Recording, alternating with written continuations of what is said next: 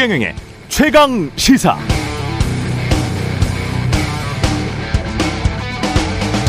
네, 한국의 중국발 입국자에 대한 방역 조치 강화로 우리나라 국민에 대한 단기 비자 발급 중단을 선언한 중국이 중국 도차 비자 발급과 중국에 3, 4일 정도 무비자로 체류하는 정책도 중단했다. 이렇게 선언했었습니다. 한국 정부는 우리는 과학적인 방역 조치를 시행한 것 뿐이다라고 맞서고 있지만 중국 관영 매체의 논조를 보면 심상치가 않습니다. 중국 글로벌 타임스는 우리 정부의 조치가 중국인들을 차별하는 것 이렇게 규정하면서 심지어 동아일보 같은 한국 언론사들도 한국의 방역 조치가 미국이나 일본 등 다른 나라들에 비해 더 강도가 세다는 것을 인정했다. 중국인들은 모욕감을 느꼈다. 입국이 거부된 중국인들은 작고 오둔 방에서 옥류되는데 시설도 열악하고 침대도 없었다. 무엇보다 인천공항에 도착하면 노란 카드를 목에 걸게 하고 중국인들만 한쪽으로 데려가 다 범죄자로 취급당하는 것 같았다. 이렇게 보도했습니다. 중국 내 여론이 아주 안 좋습니다. 물론 우리 여론도 안 좋습니다. 한국 정부가 아무런 대응을 안 해도 될까요? 더 감정 싸움 비슷하게 가면 우리 경제에 큰 타격이 올 수도 있습니다. 설마 한미일 동맹 강화만 부르짖는다고 복잡 다단한 국제 관계가 다 해결될 걸로 믿는 것은 아니겠죠? 정치하고 세심한 외교가 필요합니다.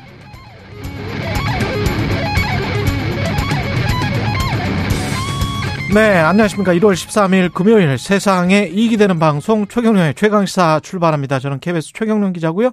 최경련의 최강시사 유튜브에 검색하시면 실시간 방송 보실 수 있습니다. 문자 참여는 짧은 문자 50원, 기문자 100원이 드는 샵9730 또는 유튜브 무료 콩 어플 많은 이용 부탁드리고요. 청취율 조사 기간 다양한 의견 보내주시면 추첨을 통해서 커피 쿠폰 보내드리고요. 커피 쿠폰 안 받는다고 하시더라도 최경련의 최강시사 듣고 계시면 진실을 말해 주십시오. 예. 오늘 최강 시사에서는 전 세계 경제 침체에 따른 우리 경제에 나아갈 방향 장하준 런던 대학교 교수가 나옵니다. 꼭 들어보시고요. 더불어민주당 우상호 의원 만나보겠습니다.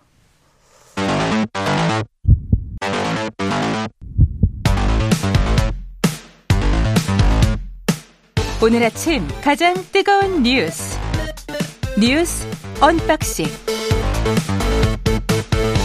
자, 뉴스 언박싱 시작하겠습니다. 민동기 기자 김민아 평론가 나와 있습니다. 안녕하십니까? 안녕하십니까? 안녕하세요. 예, 오늘 금요일인데 뒤에 또 과학기술정보통신부 장관이 나오기 때문에 오늘 높은 분들 많이 나오네요. 특히 이제 뒤에 8시 이후에 장학준 교수는 굉장히 기대가 되긴 하는데. 예, 세계적 네. 석학과 네. 장관들이 나오는데 저희가 좀 양보를 해야죠. 조금 좀 양보를 해 주십시오. 네. 예, 40분까지만 진행하겠습니다. 재단을 통해서 일제 강제 동원 배상하겠다. 그러니까 우리나라 기업들 돈 모아가지고 지금 배상하겠다 그 말이에요? 그렇습니다. 예. 어제 이제 관련 토론회가 있었는데요. 음. 정부가 일제 강제 동원 피해자 배상 판결 문제를 풀기 위한 해법으로 이른바 제3자 변제를 공식화했습니다. 그러니까 행정안전부 산하 강제 동원 피해자 지원 재단을 통해서 강제 동원 이제 이 재단을 통해서 피해자들에게 한마디로 이제 보상을 하는 이 재단이 지급 주체가 되는 그런 방식이거든요. 근데 이거는 아마 정부 외교부 어, 서민정 외교부 아시아 태평양 국장이 공개 토론회에서 공개적으로 언급을 한 내용이기 때문에 아, 정부가 조만간 일본 기업의 배상금 대신에 이 재단이 국내 기업의 기부금을 모아가지고요 피해자에게 전달하는 그런 내용의 해법을 발표를 할 것으로 예상은 되고 있습니다. 근데 이 문제가 뭐냐면 일단 일본 기업의 배상 책임을 면책시켜주는 것이기 때문에 일단 문제가 하나 있고 또 하나는 한국 대법원이 2018년에 판결을 한 게 있지 않습니까? 이 판결 취지와도 크게 어긋나는 것이기 때문에 논란이 예상이 되고 있습니다. 피해자 측은 어제 공개 토론에 앞서서 강하게 반발을 했는데요. 뭐 피해자 측은 물론이고 시민사회가 국회 본청 앞에서 기자회견을 열었는데 굴욕적인 해법안에 강력히 반대한다고 밝혔고 피해자 측의 법률 대리인이 임재성 변호사인데 예. 토론에 참석 뒤에 기자들에게 피해자들이 원하는 사과는 강제동원 문제에 대한 사실 인정 그리고 여기에 대한 반성 사과다. 지금 같은 방식의 외교부가 추진하는 사과는 인정할 수 없다. 이렇게 비판을 했습니다. 우리 정부가 이런 식으로 제3자를 통한 배상금 변제 방식을 공개한 것과 관련해서 일본 정부가 현실적이다 이렇게 평가를 했다고 교도통신 등이 보도를 하고 있거든요. 마치 받아 들여주는 듯한 이게 뭐 완전히 거꾸로 됐어요. 그래서 어, 네. 일본 언론에 일단 보도기 때문에 그것도 실제로 그것마저도 일본 언론에 보도. 그렇습니다. 실제로 일본 정부가 어떻게 반응을 할지는 좀 지켜봐야 되는데 좀 씁쓸한 건 좀 분명한 것 같습니다. 그러니까 이게 지금까지 법적으로는 어쨌든 해결이 안 되는 문제입니다. 그러니까 우리가 어 우리 법원이 판단하는 내용하고 그다음에 일본에서 일본 정부가 판단하는 내용의 근거 완전히 다르기 때문에 법적으로는 해결이 안 되고 오로지 해결 방식이라고는 한국 법원이 이 전범 기업에 대한 국내 자산을 현금화해 가지고 그렇죠. 그걸로 이제 어 처리하는 방안밖에 없는데 법적으로는 그렇습니다. 그렇죠. 예. 그렇기 때문에 그, 그 방안을 최대한 피하고자 어쨌든 간에 음. 어, 양국 간에 그동안 논의된 여러 가지 방안들이 있어요. 근데 이제 양국 간에 논의했다기보다는 뭐 이 그러한 이제 좀 방안을 피하는 방식의 어떤 여러 가지 논의들을 양국의 전문가들이 많이 해왔는데 이번에 정부가 주장하는 이 안은 그러한 여러 가지 방안 중에서도 가장 일본에 가까운 일본 입장에 가까운 안입니다. 그래서 이 안대로 하면은 어 이 강제동원 피해자들이 가지고 있는 그러니까 일본 정부로부터 받아야 될 채무가 있는 거잖아요. 우리 법원의 판결대로 하면. 그렇죠. 이 채무를 우리 정부가 만든 기금에서 인수를 하는 것이고 우리 우리 기업은 왜 그걸 거기에다가 그렇죠. 돈을 내냐 그, 그 기금을 이제 우리 기업들이 돈을 출연해 갖고 조성을 하는데 그 명분은 뭐냐면 예. 1965년도 일본 청구권 협정에 따라서 그래서 포스코 이야기가 나오는 거예요. 그렇죠. 혜택을 갔다 이거죠. 그때 수혜를 본 기업들이 돈을 내는 거다라는 논리예요. 야, 근데 진짜 너무하네. 우리 법원의 판결은 그 청구권 협정으로 이 개인의 이 강제동원 피해자들 개인의 이 청구권이 해소됐다고 보지 않는 것이고 그건 사실 일본 정부 관계자들도 과거에 그건 맞다라고 얘기한 바가 있어요. 음. 음. 근데 어쨌든 일본 이 청구권 협정에 따라서 한일 간의 청구권 협정에 따라서 이 문제가 해소됐다고 하는 게 일본의 주장입니다. 근데 어쨌든 백보 양보해서 그러면 이 기금에 일본 기업이 참여한다라고 하면 그나마 그래도 뭔가 그래도 뭔가 이 논리를 좀 만들 수 있지 않을까 하는데 그거는 지금 예, 이 아무도 확언을 하지 않아요. 일본 기업이 참 일본 기업의 참여 여부는 예정돼 있는 상황이 아닙니다. 그리고 여기에 더해서 그러면 최소한 피해자들의 채무를 이 기금이 인수를 해서 그러면 대신 갚아준 갚아준다라고 하면은 이 기금, 이 정부가 만든 기금하고 일본 정부 간의 채무가 그럼 발생하는 거잖아요. 채무를 인수했기 때문에. 그런데 그러면 거기에 대해서 이 기금이 일본 정부에 대해서 구상권을 청구해서 이 기금이 일본 정부에게 그럼 돈을 받아내는 것이냐. 그것에 대해서는 구상권을 청구할 예정이 없는 걸로 없는 것 같아요. 그렇죠. 지금 태도로 보면 대략 그렇죠. 얘기가 나온 거예요. 그러면 한국 정부가 이렇게 굴욕적으로 뭔가를 할 필요가 있습니까? 아니 그리고 요 국내 한국 대법원이 판결했을 때, 예. 그 일본의 그 기업들 있지 않습니까? 아예 배상 협상에 응하지를 않았어요. 그러니까 이런 태도들을 감안을 했을 때, 그럼 음, 우리 국내 기업들의 돈을 모아가지고 피해자들에게 준다고 한들 음. 일본 정부라든가 일본 기업이 전향적으로 나올 가능성은 제가 봤을 때 굉장히 희박하다고 보거든요. 그리고 또 우리 피해자들이 원하는 것 중에 하나가 그럼 돈 문제야 뭐 이래저래 이래저래 해가지고 다 골치 아픈 문제라고 한다면 적어도 일본 정부의 사죄라든가 책임 그렇죠. 인정이라든가 이런 것들이 있어야 된다라는 그렇죠. 게 그동안 주장이었는데 그런데 이 구상대로 할 때 우리 정부가 그래도 일본 정부에 요구할 것이라고 예상되는 것은 그 사과나 뭐 책임 인정의 범위라는 것은 과거에 일본 정부가 나름대로 낸 입장들이 있습니다. 그게 예를 들면은 1993년에 고노다마라든지 그러니까 그뭐 근데 사실 고노다마라는 것도 어쨌든 일본 정부가 강제적으로 이 어, 일본군 위안부 피해자들이라든가 이런 분들에 대해서 강제적으로 뭔가를 했다라는 거 일부를 인정한 담화인데 그것에 대한 계승 의지를 밝히든지 그것도 아니면 한일 간에 선언했던 김대중 오부치 선언 있지 않습니까? 거기에 보면은 일본이 과거사에 대해서 통절한 반성한다는 내용이 있는데 그것에 대, 그것을 계승한다고 밝히든지 하는 즉 현재 일본 정부가 그 앞에 담화나 선언을 부정한 적이 없기 때문에 지금 일본 정부의 입장을 그냥 유지하면 되는 방식으로 사과를 할 수 있는 거 아니냐. 이게 지금 오가는 내용이라는 거예요. 그러면 앞에 얘기까지 다 종합을 해서 말씀드리면 첫째, 그냥 일본 정부가 지금 상황 유지하면 그게 사과다. 둘째, 어, 이 강제 동원 이 문제는 이 65년도에 한일 청구권 협정으로 사실상 마무리가 된 거다. 3번, 일본 기업이 예를 들면 돈을 출연한다 하더라도 출연할 의무도 없고 출연한다 하더라도 그것은 법적 책임을 인정하는 의미가 전혀 아니다라는 결론이 되는데 이게 정확하게 지금까지 이 문제를 다뤄온 일본의 입장입니다. 그러니까 비판이 나오지 않을 수 없는 거죠. 이, 이렇게 생각해 보면 될 것 같아요. 우리가 형사 소송에서 기업으로부터 뭔가 뭐 이기면 형사 소송에서 기업이 벌을 받잖아요. 민사 소송 안 합니까? 하죠. 소비자들이. 당연히 하잖아요. 네. 이거는 일종의 이제 민사 소송인 거잖아요. 게다가 한일협정이 이제 국가 간의 소송이라고 치면 우리가 계속 까먹는데 할머니, 할아버지들의 삶이 송두리째 그냥 없어진 거예요. 형해화된 거예요. 그 시간을 보상을 받을 수가 있습니까? 이 몇 푼의 돈으로? 이 몇 푼의 돈으로 보상을 받을 수가 있어요? 우리 식민지 만들어 놓고 강제 진용하고 강제 동원하고 해서 했던 것들에 이 이걸로 근데 그그 그 돈도 안 노내 안 내놓겠다. 그리고 일본인들 본인들은 예? 일본 정부나 일본 기업들은 본인이 임재성 변호사 말에 따르면 채무자라고 생각하지도 않는다는 거잖아요. 그렇죠. 강제 진용해서 지금 임금은 제대로 주지도 않고 채무자라고 생각하지도 않는다는 거잖아요. 임금 체불 상한인데. 근데 가장 큰 문제는 피해자들이 원하는 건 기본적으로 일본 정부의 사과거든요. 그렇죠. 사과를 하고 이제 그 거기에 따른 배상을 논의를 해야 된다라고 하는 건데 우리 정부도 그렇고 어, 모든 논의의 초점이 일단 돈 문제를 거론을 하는 것 자체가 이게 아마 피해자들의 가장 강한 반발을 불러오는 그런 이유인 것 같습니다. 예. 다음 뉴스 듣겠습니다. 9944님은 윤석열 정부가 왜 일본행에 이렇게 저자세인지 100번, 1000번을 생각해도 알 수가 없습니다. 0527님은 글로벌 대한민국에서 집, 집 단 단속만 엄하게 하는 아버지 같아요. 집안 단속만 엄하게 하는 아버지 같아요. 뭐 그런 이야기를 하셨고요. 예, 대통령이 뭐 아버지는 아니죠. 이재명 신년 기자 회견을 했는데 야당 파괴를 중단하라 30조 민생 대책 제안을 했고 본인의 에 관련된 사법 리스크를 검찰 리스크로 불러달라. 관련해서 기자들도 굉장히 많이 질문을 했던 것 같고요. 그러니까 신년 기자회견은요. 네. 이제 몇 가지 제안을 했습니다. 이를테면 대통령 4년 중임제와 결선 투표제 도입을 골자라는 개헌안 이걸 공식 제안을 했고요. 그래서 내년 총선에서 이거 국민 투표를 동시에 실시하자 이렇게 밝혔습니다. 그리고 말씀하신 것처럼 어, 민생 경제 위기 돌파를 위한 3대 해법을 또 제안을 하기도 했고 어, 그리고 국회, 정부, 기업, 노동계 등이 참여하는 범국가 비상경제회의 구성도 제안을 했습니다. 영수회당도 계속 거듭 제안을 했는데 예. 신년 회견 끝나고 나서 기자들하고 질의응답 시간을 가졌거든요. 여기에서는 이른바 사법 리스크 관련 질문으로 상당히 좀 집중이 됐습니다.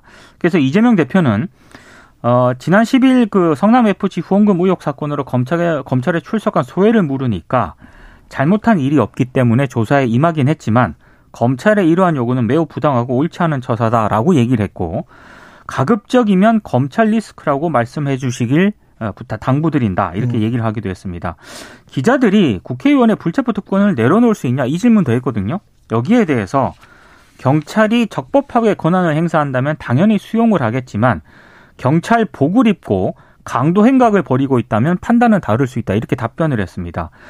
이 말은 국회 회기 중에 검찰이 구속영장을 청구했을 때 어, 체포 동의안이 만약에 국회에 제출이 되면 자발적으로 영장 실질 심사에는 응하지 않겠다 이런 뜻으로 해석이 되고 있습니다. 음. 일단 이재명 대표가 이제 신년 기자회견이지 않습니까? 예. 그러니까 사실 좋은 제안을 많이 했는데 그게 이제 뭐 어, 대통령 4년 중임제를 통한 개헌이라든가 지금 말씀하신 대로 결선 투표제 도입이라든가 뭐 국무총리 국회 추천제 감사원 국회의관 뭐 이런 것들에 대한 자체 개헌안 만들어 가지고 하겠다 이런 얘기였어요. 현실적으로 의석수나 이런 것들을 고려해 봤을 때 여당 일부가 동조를 하면 개헌이 가능할 수도 있습니다.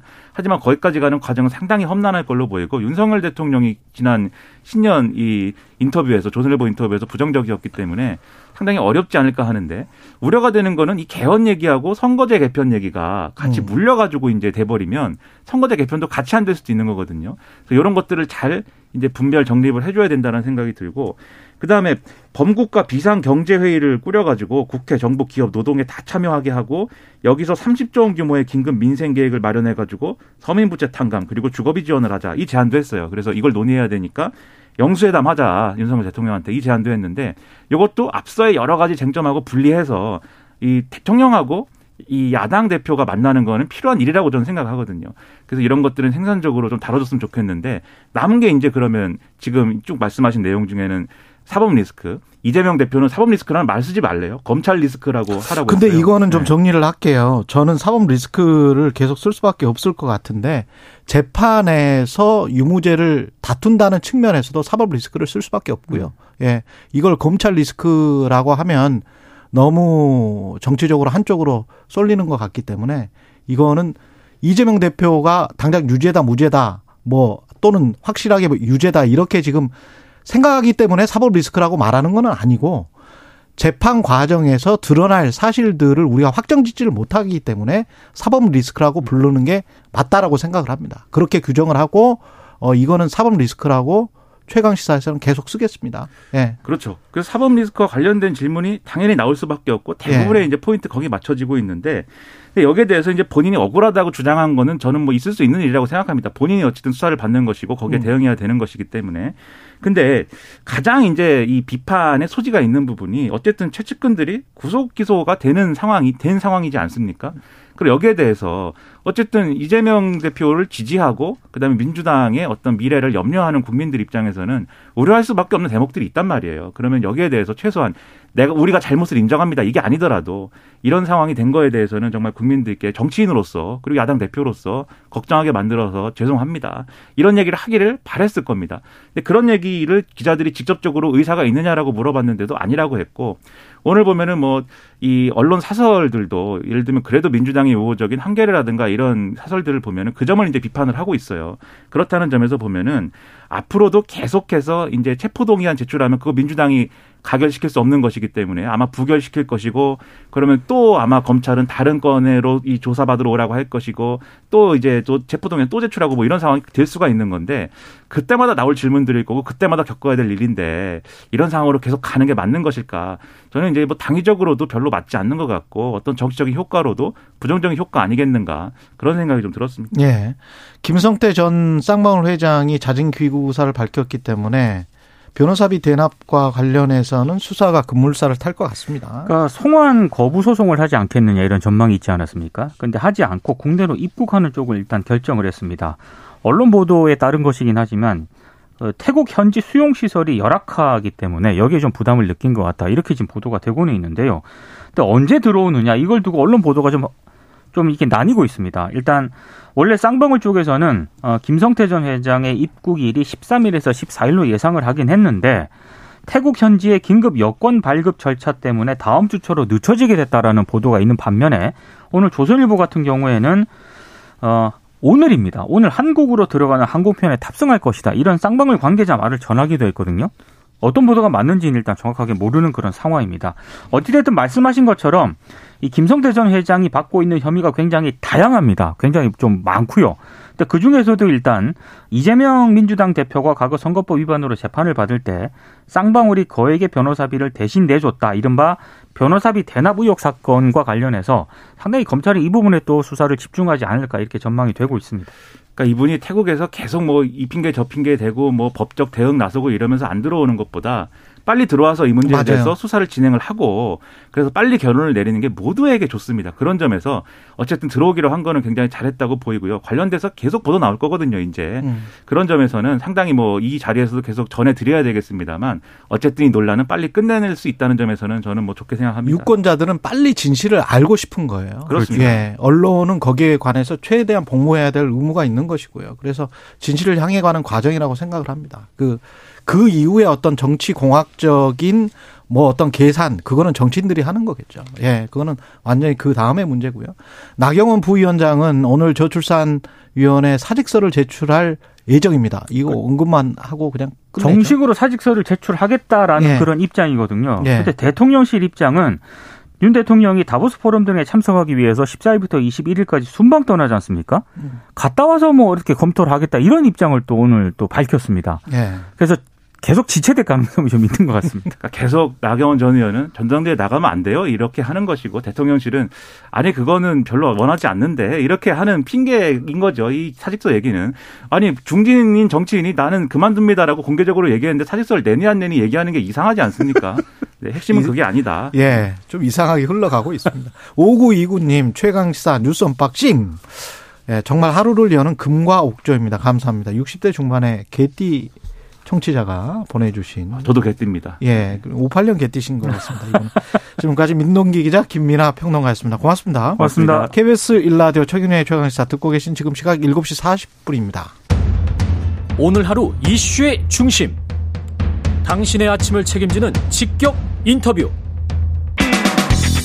여러분은 지금 KBS 일라디오 최경영의 최강 시사와 함께하고 계십니다. 네, 지난 연말 과학기술정보통신부가 한국 최초 달 탐사선 다누리호를 어, 달 궤도 진입해 최종 성공시켰습니다. 그렇게 발표를 했고 우리가 또 다 목격을 했습니다. 우리의 우주 기술부터 미래 성장 동력까지 이종호 과학기술정보통신부 장관과 이야기 나눠보겠습니다. 안녕하세요, 장관님. 아, 예, 안녕하세요. 예, 지난해 말에 다누리호 그 달 궤도 진입 성공 그리고 그 전에 이제 누리호가 있었고요. 상당히 좀 경사죠. 네, 그렇습니다. 예. 그 작년에 이제 그 누리호 발사 성공으로 아, 국민들께서 굉장히 기뻐하셨고요. 에, 덧붙여서 또 다누리호 달궤도 진입 성공으로 해서 예. 어, 또 한 번 국민들께서 에, 기뻐할 수 있는 기회가 됐던 것 같습니다. 예, 올해 이제 상반기에는 누리호 3차 발사도 예정돼 있는데 지난해 발사와는 어떤 점이 좀 달라집니까? 어, 예. 올 상반기에 그 누리호를 그 이제 3차 세 번째 발사하게 돼 있는데요. 어, 올해부터 2027년까지 어, 총그 4회 반복 발사를 해서 음. 기술적으로 신뢰도를 높일 예정입니다. 올해는 이제 3차가 되겠습니다. 예. 지난해 이제 발사에서는 그 모의 위성과 큐보 위성 어, 4기를 탑재했는데요. 에, 올해에서는 올해 발사에서는 실제 위성을 보낸다는 차이점이 있습니다. 그래서 아, 실제 위성을 예. 네, 네, 그렇습니다. 뭐 예를 들면은 예, 차세대 소형 어, 위성 2호 천문연구원이 개발한 도요셋 또 민간 기업에서 개발한 위성해서 총 8개가 탑재될 예정이고요. 예. 또한 가지 이제 주요한 차이점은 그 3차 발사부터는 누리호의 그 체계 종합 기업으로 선정된 한화 에어로스페이스가 어, 항공우주연구원과 공동으로 발사를 진행할 예정입니다. 그렇군요. 항공우주연구 말씀을 하셔서 그 조직 개편 때문에 좀 잡음이 있었는데 지금 어떤 상황이고 어떤 대책을 갖고 계신지. 아, 예, 그렇습니다. 뭐, 저희 과기정 동부나 항공우주연구원 뭐 관계자, 그리고 국민 모두가 공감하시는 것처럼, 아, 누리호나 뭐 차세대 발사체가 그 국가적인 이제 우주 어, 개발 임무로서 차질 없이 진행되어야 합니다. 예. 그런 측면에서 이제 과기정통부는 항우연 조직 어, 개편 관련해서 항우연 원장님 그리고 발사체 본부장님 등 예, 관계자들과 직접 이제 소통하고 있습니다. 아무래도 이제 합리적인 방안을 예, 도출할 수 있도록 어, 저희가 이제 많은 노력을 기울이고 있습니다. 그 앞서 말씀드린 대로 그 누리호 3차 발사는 예정대로 상반기 발사를 목표로 해서 음. 어, 지금 착실히 준비하고 있습니다. 아, 뭐 조직 개편이 앞으로 이제 조속히 마무리될 수 있도록 뭐 저희가 뭐 같이 노력을 하도록 하겠습니다. 조직 개편을 하는 이유가 좀 더 효율적으로 다양한 실험을 해보기 위해서입니까? 많은 프로젝트를 동시에 실행하기 위해서 그런 건가요? 조직 개편을 하는 네. 목적이? 그렇죠. 앞으로 이제 향후 음. 뭐 누리호 어 이제 여러 차례 발사하는 것도 있고 예. 4세대 발사체도 있습니다. 그리고 또 작은 또 발사체 개발 등 이제 다양한 그 발사체 개발을 효율적으로 어, 하기 위해서 필요한 음, 부분이 있습니다. 예. 근데 반발을 본부장이나 이런 분들이 하는 이유는 뭘까요? 어, 아무래도 이제 과거에 그 성공했던 방식하고 아, 에, 그런 어떤 이제 새로운 또 어, 팀별로 쪼개서 개발하는 데 있어서 예. 에, 그런 부분에 있어서 조금 이제 이견이 있는 것 같습니다. 그렇군요. 잘 좀 마무리가 됐으면 좋겠습니다. 이게 지금 사실은 우주 이야기, 뭐 뜬구름 잡는 이야기라고 생각하시는 분들도 있겠습니다만은 전혀 그렇지가 않은 게 미국 기업들이나 뭐 보면은 위성을 뭐 10개 이상 가지고 있는 기업들이 있거든요. 실 경제에 굉장히 많이 이용을 하고 있고 네, 그렇습니다. 우리도 그 정도 나중에 이제 자율주행차나 이런 것들도 다 위성과 연결되는 거 아닙니까? 어떤 경제라는 측면에서 우주의 개발은 어떻게 보세요? 어, 실제로 이제 우주, 우리가 이제 우주 경제라는 말을 가끔 하고 있는데요. 예. 어, 좀 개념부터 살짝 보고 가는 게 좋을 것 같습니다. 예. 그래서 이제 우주를 이용해서 뭐 연구도 하고, 어, 자원도 개발하고, 뭐 각종 다양한 서비스를 어, 만들어낼 수 있는 좀 다소 포괄적인 개념이라고 볼 수가 있고요. 예를 들어서 뭐 발사체 서비스, 어, 위성 통신, 그리고 위성 정보 서비스, 뭐 우주 관광 등 이렇게도 얘기할 수 있고요. 방금 이제 앵커께서 말씀하셨던 뭐 그런 부분도 되겠는데 예. 위성 정보를 이용해서 GPS나 내비게이션도 이제 더 잘할 수 있게 되는 것이죠. 예. 윤석열 대통령도 우주항공청 출범할 것이다라고 발표를 했죠. 지금 상황이. 아, 예, 그렇습니다. 예. 그러면 어떻게 진행되나요? 저희는 이제 올해 말에 어, 우주항공청 개청을 목표로 이제 준비를 하고 있습니다. 올해 말. 예. 예. 작년 말에 이제 일곱 개 부처가 참여하는 어, 우주항공청 설립 추진단을 발족을 했습니다. 그리고 현재는 이제 그 설립의 근거가 될 특별법을 마련하고 있고요. 예. 우주항공청은 기존의 그 전통적인 공무원 조직과 달리 전문가와 예, 프로젝트 중심으로 운영이 됩니다. 아. 우주 예, 예. 그렇습니다. 예. 그렇군요. 그러면 이게 어떤 역할, 그 우주 기술 개발과 관련한 가- 가령 뭐 누리호, 다누리호 뭐 이런 것들을 전부 다 여기에서 통합하게 되는 겁니까? 예, 그렇게 됩니다. 예. 우주 항공 정책도 수립하고 예. 어, 연구 개발 또 기술 확보를 주도하고 예. 어, 관련 예, 산업도 육성하고요. 음. 또 외교 국제 협력 등을 포괄하는 역할을 수행할 예정입니다. 그렇군요. 장관님은 아주 유명한 반도체 기술 전문가시기도 한데, 예. 예. 예. 그, 장관님 지금 현재 반도체 우리 상황이 있잖아요.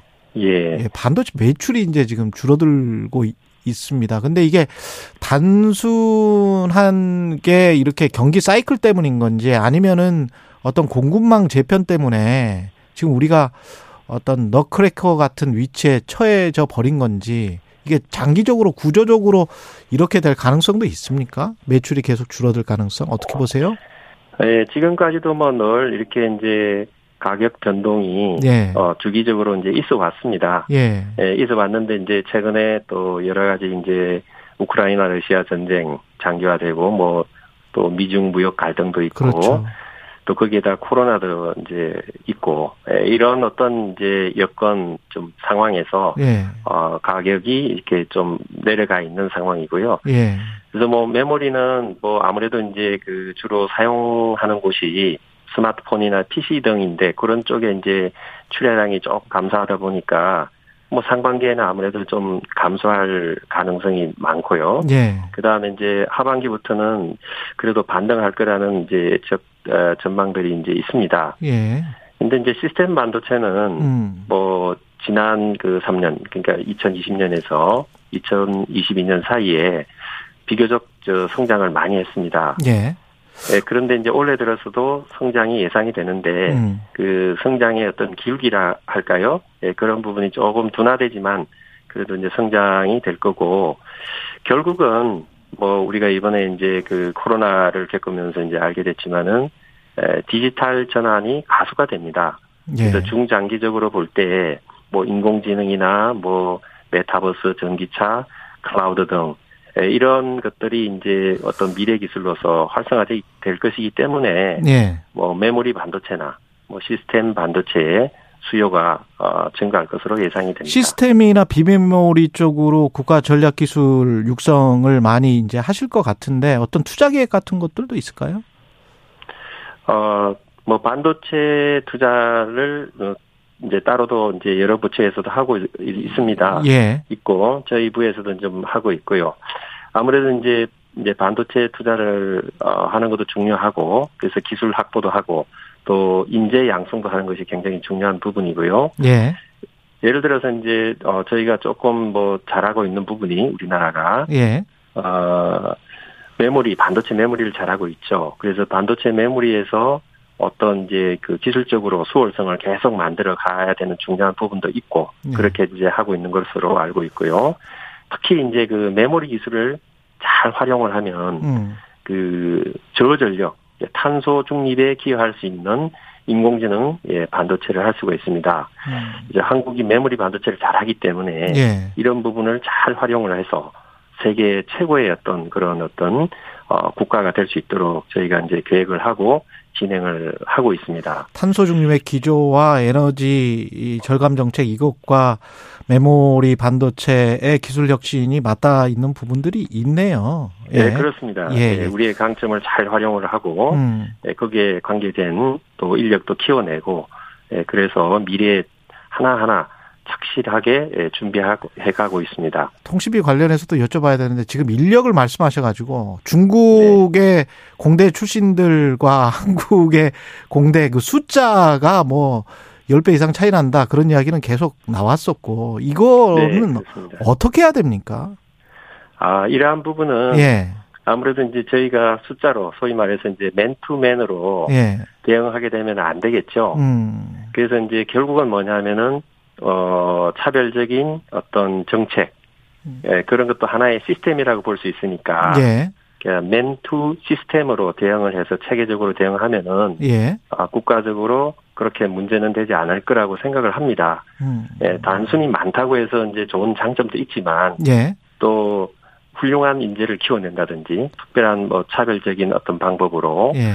그 다음에 그러한 그 인재를 잘 키우고 또 산업을 발전시키는 좋은 정책을 체계적으로 집행함으로 해서 어 사람이 부족한 부분을 어 메워 나가는 예, 네. 그런 것도 굉장히 중요하고 이제 저희들은 그런 부분을 집중적으로 이제 추진해 나가 고 있습니다. 시간이 얼마 안 남아서 소비자들이 가장 궁금해하는 통신비 관련해서 네. 이거를 중간 요금제를 뭐 좀 실시했습니다만은 그것보다는 훨씬 더 세분화된 걸로 했으면 좋겠다. 그래서 맞춤별로 하면 네. 통신 요금이 좀 줄어들지 않을까. 아니면 차라리 전기요금처럼 뭐 몇 기가와트 곱하기 30원 뭐 이런 식으로 한달지. 예. 아, 예. 말, 말씀하신 부분이 굉장히 합리적인 방안이죠. 예. 그래서 이제 이용자들이 어떻게 보면은 이제 다양한 그 이용 패턴을 예. 그 가지고 있습니다. 예. 그래서 향후에는 그런 그 수요를 어, 충족시킬 수 있도록 예. 다양한 요금제 어, 출시, 출시를, 출시를 염두에 두고 그렇군요. 통신사와 예, 계속해서 협의하도록 협의해 나가도록 하겠습니다. 마지막으로 한 가지만 올해 업무 계획에 보면 우리 생활 전 부분에서 디지털 일상화를 추진한다고 하는데 어떤 개념이고 어떤 방안들이 포함되어 있는지요? 아무래도 이제 그 디지털이 일상화됨으로 해서 일상화 지금 사실은 이제 많이 되고 있습니다. 예. 그래서 결국 일상화됨으로 해서 어, 뭐가 얻어지냐 하면 더욱 편리하고 안전하고 어, 자유로운 삶을 누릴 수 있게 됩니다. 뭐 가령 예를 한번 들어보면은 부동산 거래 등기를 할 때 보면 뭐 여러 관공서를 방문해야 되고 또 그렇죠. 인터넷 사이트에 접속해서 서류도 출력하고 이런 어. 일이 있는데 예. 앞으로 이제 디지털 플랫폼 정부 이런 음. 게 이제 되면은 로그인 한 번으로 편리하게 할 수가 있습니다. 디지털 통합을 말씀하시네요. 예, 여기까지 들어야 네. 되겠습니다. 장관님 죄송합니다. 예, 예. 시간이 네. 여기까지입니다. 예, 이종호 과학기술정보통신부 장관이었습니다. 고맙습니다. 네, 감사합니다. 안녕히 계십시오.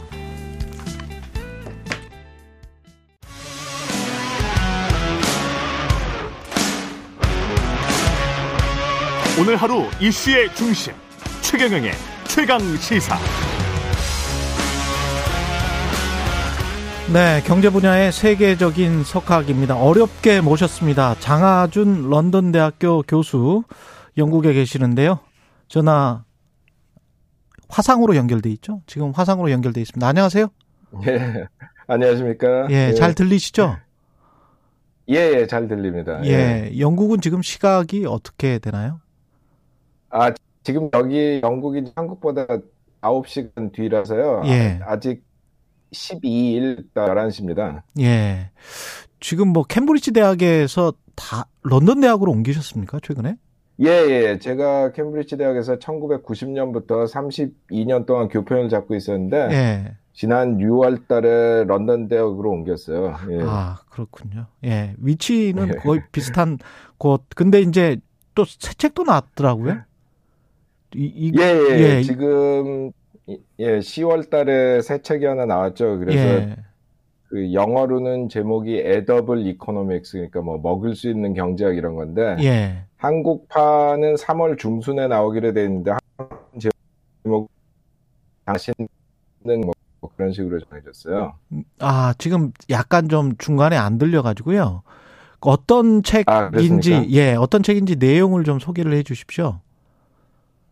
예, 예, 예. 그 지금 한국판 제목은 장하준의 맛있는 경제학 이렇게 돼 있는데 예, 예. 이 음식 얘기를 통해서 경제학 얘기를 풀어나가는 책이에요. 아, 그래서 아, 제 예, 제 1장은 제목이 마늘이고 2장은 도토리고 뭐 이런 식으로 해 가지고 그 그 장 제목에 나오는 음식 얘기를 시작으로 해 가지고 경제학 얘기로 넘어가는 건데 그 음식과 경제학이 꼭 관련 있는 건 아니고요. 예. 뭐 내용은 뭐 불평등, 뭐 경제 자유, 뭐 이런 좀 철학적인 내용부터 그렇군요. 시작해가지고 예.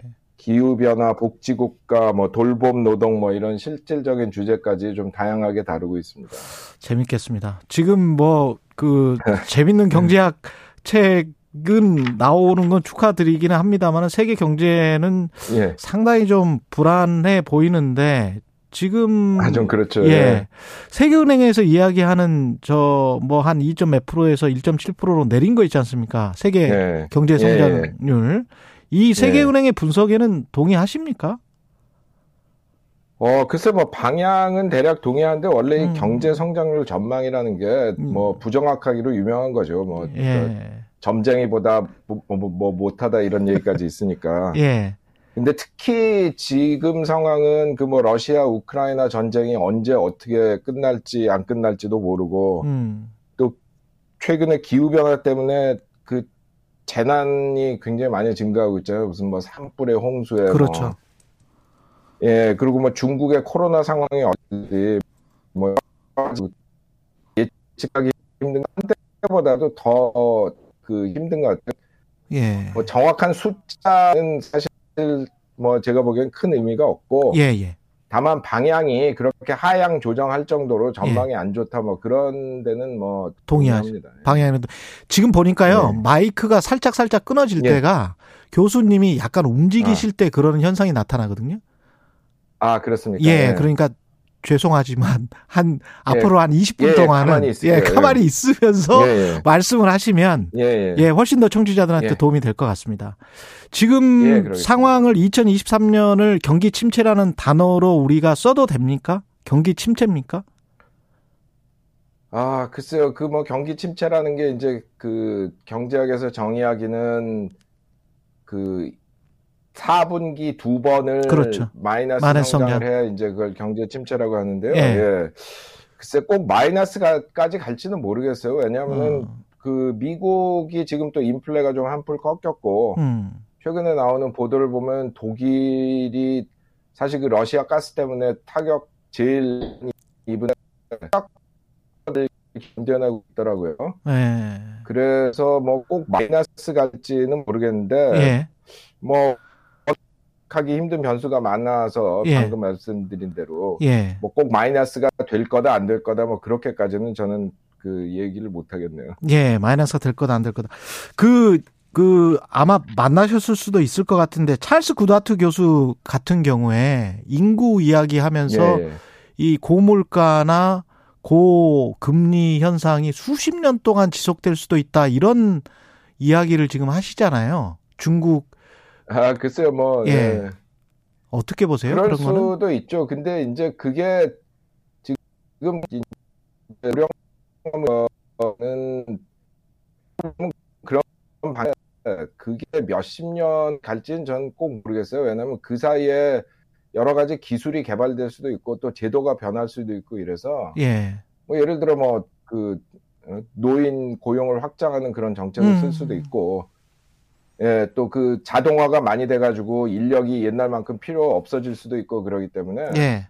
뭐 그렇게 그냥 몇십 년 예측하는 거는 저는 사실 좀 적절하지 않다 위험한 거라고 보는데 예, 예, 그 뭐 그런 그 방향의 움직임이 있긴 있는 거죠. 그러나 이제 그이 이 뭐야 사람이라는 게 무슨 그런 문제가 생기면은 장기적으로 보면 또 그 생각지도 못한 해결책을 만들어내고 그러기도 음. 하거든요. 예. 예, 그래서 뭐 지금 뭐 그렇게까지 뭐 몇십 년 보고 얘기할 거는 그런 아니다. 예. 생각지도 네. 못한 해결책이 좀 나왔으면 좋겠는데 중국이 네. 올해 대안이 될 수도 있다. 그래도 좀 성장이 지난해보다는 그래도 다른 나라들보다는 나을 것 같다. 이런 전망에 관해서는 어떻게 생각하십니까? 어, 그렇죠. 뭐 중국은 지금 우리나라가 이제 뭐 7, 80년대 그랬던 것처럼 이제 투자를 많이 하고 그게 또 생산성 향상으로 이어져 가지고 수출 많이 하고 성장 많이 하고 뭐 이런 선순환 구조에 지금 들어 있어요. 음. 그래서 뭐 그 기본적으로 이제 그것도 또 몇십 년 가지 않죠. 예, 우리나라도 그런 게 끝났던 것처럼 이제 사실상 성장률이 많이 낮아지기도 했고, 예. 예, 이제 그게 점점 그 다른 걸로 그 변화를 할 텐데 지금 당장은 그런 선순환 구조에 들어 있고 그 다음에 아. 금융시장을 개방을 안 해놨었기 때문에 2009년, 2008년, 9년 그 국제 금융위기에 타격을 별로 안 입었거든요. 아. 그래서 도 우리나라보다는 건강하고 왜냐하면 예. 지금 뭐그 미국을 비롯한 선진국 뭐 우리나라도 포함해가지고 그때 타격받은 것 때문에 아직도 그 멍들어 있는 게 많아서. 예. 근데 중국은 상대적으로 그 영향을 덜 받았기 때문에. 예. 그래서 뭐 그 당분간은 뭐 중국이 세계 경제의 그 어떤 동력 중에 하나가 되지 않겠나 뭐 이제 그런 거는 어, 생각하고 있는데 음. 근데 또 뭐 지금 단기적으로는 또 이제 변수들이 있죠. 지금 그 코로나를 갑자기 풀었는데 이게 뭐 지금 사실 어떻게 될지 모르잖아요. 예, 예. 그렇죠. 뭐, 예, 몇억 명이 지금 이제 감염이 되고 있고, 음. 과연 그 의료 시스템이 견딜 수 있느냐, 뭐, 그래서 그게 너무 안 되면은 결국 다시 또 뭐 봉쇄하고 이래야 되는데, 그렇게 되면 또 그 문제도 있을 거고. 그래서 뭐 그냥 그 아주 단기적으로 또 그 코로나가 변수가 되기 때문에, 예, 하여튼 지켜봐야겠지만 예. 뭐한 3년, 5년, 뭐 한 10년까지는 중국이 세계 경제의 동력이 되겠죠. 와, 3년, 5년, 10년까지는 중국이 세계 경제의 동력이 되겠다. 그러나 미중이 지금 계속 갈등을 하면서 특히 반도체 같은 경우에 매출이 계속 줄어들고 있고 그게 혹시 공급망 분리 때문에 그런 거 아닌지 그런 우려도 들고요. 어떻게 보세요? 우리는 그런 어떤 혜택을 네. 볼수 있습니까? 글쎄요, 그게, 그러니까 사실 그 중국은 제가 보기에는 지금 현재는 미국하고 정면 대결을 할 생각이 없어요. 음. 근데 이제 미국이 보니까 아, 이거 잘못 놔두면은 10년, 20년 있으면 진짜 우리가 어, 잡아먹히겠다. 예. 그러면서 이제 일부 특히 이제 그 군사 기술 같은데 민감한 그런 반도체 같은데 이제 그 뭐야 새로운 공급망 분리라는 게 하루아침에 이루어지게 3, 4에서 그 지금 전 지구적인 공급망을 만들어 놓은 거기 때문에 예. 미국이 원한다고 해도 그게 하루아침에 바뀔 수 없고 예. 그리고 지금 미국이 지난 3, 40년 동안 소위 이제 신자유주의 정책을 쓰면서 금융 중심으로 해가지고 제조업 같은 걸 많이 그, 그 경시했기 때문에 음. 그거를 다시 재건하는 게 하루아침에 될 수가 없는 일이거든요. 그렇군요. 예. 그래서 제가 보기에는 예, 군사적으로 민감한 일부 부문에서는 어떤 식으로라도 이제 중국을 따돌리기 위해 가지고 음. 그 정책을 펴겠지만 음. 전반적으로 공급망이 분리된다던가 뭐 예. 이런 일은 저는 더 없을 거라고 봐요 당분간은. 예. 아까 물론 이제 중국이 예. 한 2, 30년 지나서 중국이 이제 한판 해보자 뭐 이런 자세가 되면 그때는 모르겠지만 예. 지금 당장은 중국은 싸우고 싶지가 않거든요. 그렇군요. 아무리 뭐 발전을 많이 했다고 해도 지금 예. 뭐 기술력이나 군사력으로 미국하고 비교가 안 되기 때문에 음. 예, 지금 당장은 중국 입장에서는 싸우고 싶지가 않죠. 지금 말씀하시는 거 들어보니까 좀 안도가 되는데 공공한 분리를 하더라도 지난 3, 40년 동안 이렇게 체계가 잡혀진 거기 때문에 그것도 어느 정도 분리를 하려고 해도 3, 40년은 걸릴 것이다. 그런 말씀이시죠? 그렇죠. 예. 예. 지금 워낙 그 중국 중심으로 세계 공급망이 이제 재편이 됐기 때문에 예. 이거를 뭐 지금 이제 뭐 예를 들어 뭐 인텔이 뭐 어? 그 다음 짓는 반도체 공장은 뭐 중국이 안 짓고 말레이시아 짓는다 뭐 이제 이런 식으로 하지만 예. 그 예를 들어 어 그 중국에 있는 공장을 어 뭐 100개 정도가 아니라 1000개 만 개를 그 딴 데로 옮겨야 되는데 예. 그걸 하루 아침에 하죠. 그렇죠. 예. 그걸 하루아침에 할 수는 없다. 그런 상황이라면 한국이 중국으로부터도 미국으로부터도 이득을 한국 제조업이 얻을 수 있는 그런 포지셔닝이 한동안 계속될 수 있습니까? 어, 지금 그러니까 현재 위치에서는 그 어느 정도 그 덕을 보고 있는데 예. 이제 걱정스러운 거는 이게 지금 체제가 또 계속 가진 않을 거란 말이에요. 그렇죠. 그러니까 이 미리 좀 앞으로 내다보고 어. 뭔가 아, 한국은 없으면 안 되는 나라다 네. 양쪽에서 다 그렇죠. 그렇게 볼 수 있는 위치에 가려면 네. 예, 다 남들이 못 만드는 물건들을 많이 만들어야 되거든요. 간단히 그렇죠. 말하면. 예. 예, 그게 이제 주로 뭐 그 부품 소재 산업이라던가 예. 뭐 신에너지 기술이라던가 뭐 그 신소재 산업이라던가 이런 식으로 그 그러니까 하루 아침에 그 공장을 딴 데로 옮길 수 없는 그런 기술들이 있어요. 그러니까 그렇죠. 지금 어 독일, 스위스, 이태리, 오스트리아 이런 나라들이 사실 그런 게 강해가지고 음... 그잘 예, 사는 나라들인데, 예. 그러니까 우리가 보기에는 들어보지도 못했는데 뭐 어떤 특수한 화학 제품을 생산하는 스위스 회사인데 아. 뭐 전체 매출 계획으로 보면 뭐 예를 들어 현대 자동차의 뭐 100분의 1도 안 되지만 음. 그 분야에서는 그 세계 시장 점유율이 뭐 70%가 된다 뭐 이런 기업들이 많습니다. 그런 아, 나라들에. 예. 예. 그러니까 우리나라도 그런 기업이 있어야 뭐 일본도 사실 그런 게 강하고 그렇죠.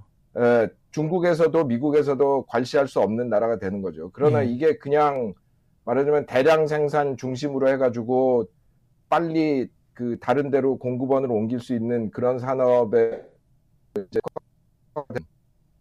뭐 하루아침에 그 여기서도 하지 않고 저기서 하지 않는 전락할 수도 있고 예. 지금 말씀하시는 거 제가 저 중간중간에 잠깐 끊겨가지고, 그러니까 결국은 예. 평범한 상품, 커머더티라고 하는 그 시장에 머물러 있으면 안 되고, 우리가 이야기하는 그렇죠. 고부가치 산업으로 이전을 해야 되는데, 근데 그런 예. 체력이 그, 물론 이제 대기업들은 좀 있을지 모르겠습니다만은, 우리 공단이나 이런 데 가보면 있잖아요. 우리 예. 제조업이 지금 그런 상황인가? 그럴 수 있는가 여기에 관해서는 어떻게 보십니까?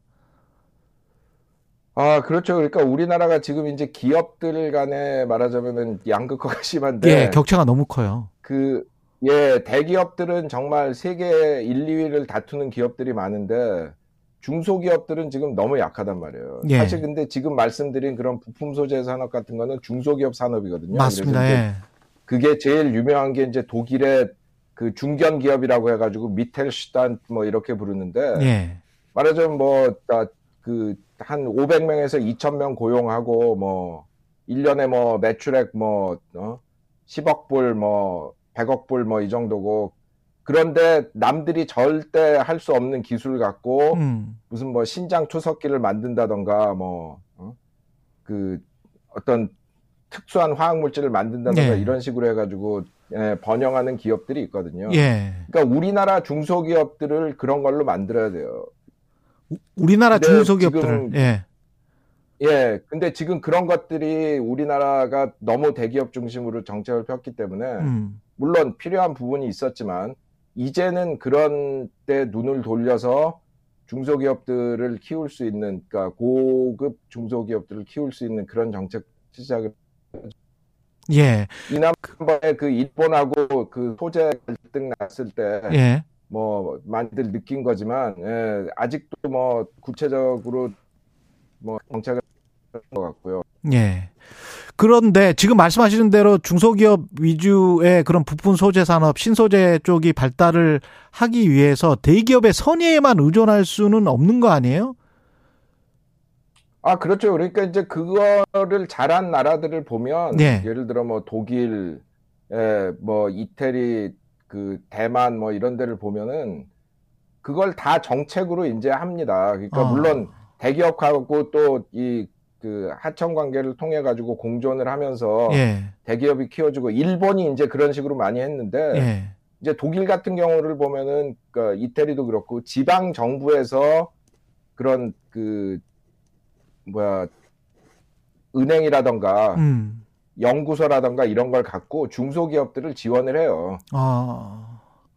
예, 그러니까 그 지역에 특화된 중소기업들을 이제 그런 걸 통해 가지고 지원을 하고 대만 같은 경우도 그 뭐야 국책 연구소가 있어가지고 거기서 이제 그 중소기업들이 돈이 없어서 못하는 연구를 해준다던가 뭐 음. 음. 말하자면은 그 대기업들이 맥킨지 같은 거 불러서 그 받을 조언 같은 거를 그런 기관에서 해준다던가 해가지고 예. 예 중소기업들을 도와주거든요. 예. 예. 그래서 이제 그런 게 또 필요하죠. 물론 뭐 일본이 한 대로 그 대기업과 중소기업 간의 어떤 특유의 공생 관계를 통해 가지고 또 할 수도 있지만 예. 예. 정부 정책이 많이 필요합니다. 그렇군요. 정부의 정책이 뭐 강제하는 정책을 할 수는 없을 거고 시장에서 뭔가 유도하는 정책 쪽으로 가야 될 것 같은데 그런 게 뭐가 있을까요? 어, 그러니까 중국이 가장 어려움을 겪는 게 이 기본 비용이 많이 드는 연구 개발이라던가 아, R&D 그 예. 그 그다음에 이 노동자 훈련이라던가 아. 뭐 그러니까 수출 시장 개척이라던가 이런 거는 그 기본 비용이 많이 들기 때문에 예. 개별 기업이 하기가 힘들단 말이에요. 대기업 같은 건 자기들이 돈이 있으니까 하지만 중소기업들은 음. 그런 걸 못 하는데 중소기업이 성공한 나라를 보면 뭐 독일, 덴마크, 이태리, 뭐 그 오스트리아 이런 데를 보면 정부가 그런 걸 잘 지원을 해줘요. 그렇군요. 사업 환경, 사업 네. 인프라의 하드웨어적이고 소프트웨어적인 측면을 다 정부가 좀 지원을 아주 좀 정밀하게 해줬으면 좋겠다. 그런 말씀이신 것 같습니다. 예, 예, 예. 정확히 예. 요약해 주셨습니다. 예. 세계 경제 관련해서 미국 금리 인상 관련해서는 안 여쭤볼 수가 없을 것 같은데요. 이게 네. 계속 그 갈까요? 아니면은 한 3분기쯤에 그 멈출 거다 이런 예상들도 많은데 멈추고 나서는 또 금리 인하를 내년에 할 거다 아니면은 3, 4분기에는 시작할 거다 이런 어떻게 보십니까? 글쎄 뭐 제가 뭐 금융 전문가는 아니라 정확한 타이밍까지는 말씀 못 드리겠는데 예. 우선 예. 한 가지 이제 중요한 게 지금 인플레는 딴 때랑 달라가지고 이게 공급 측 요인에 따라 생긴 인플레이기 때문에 예.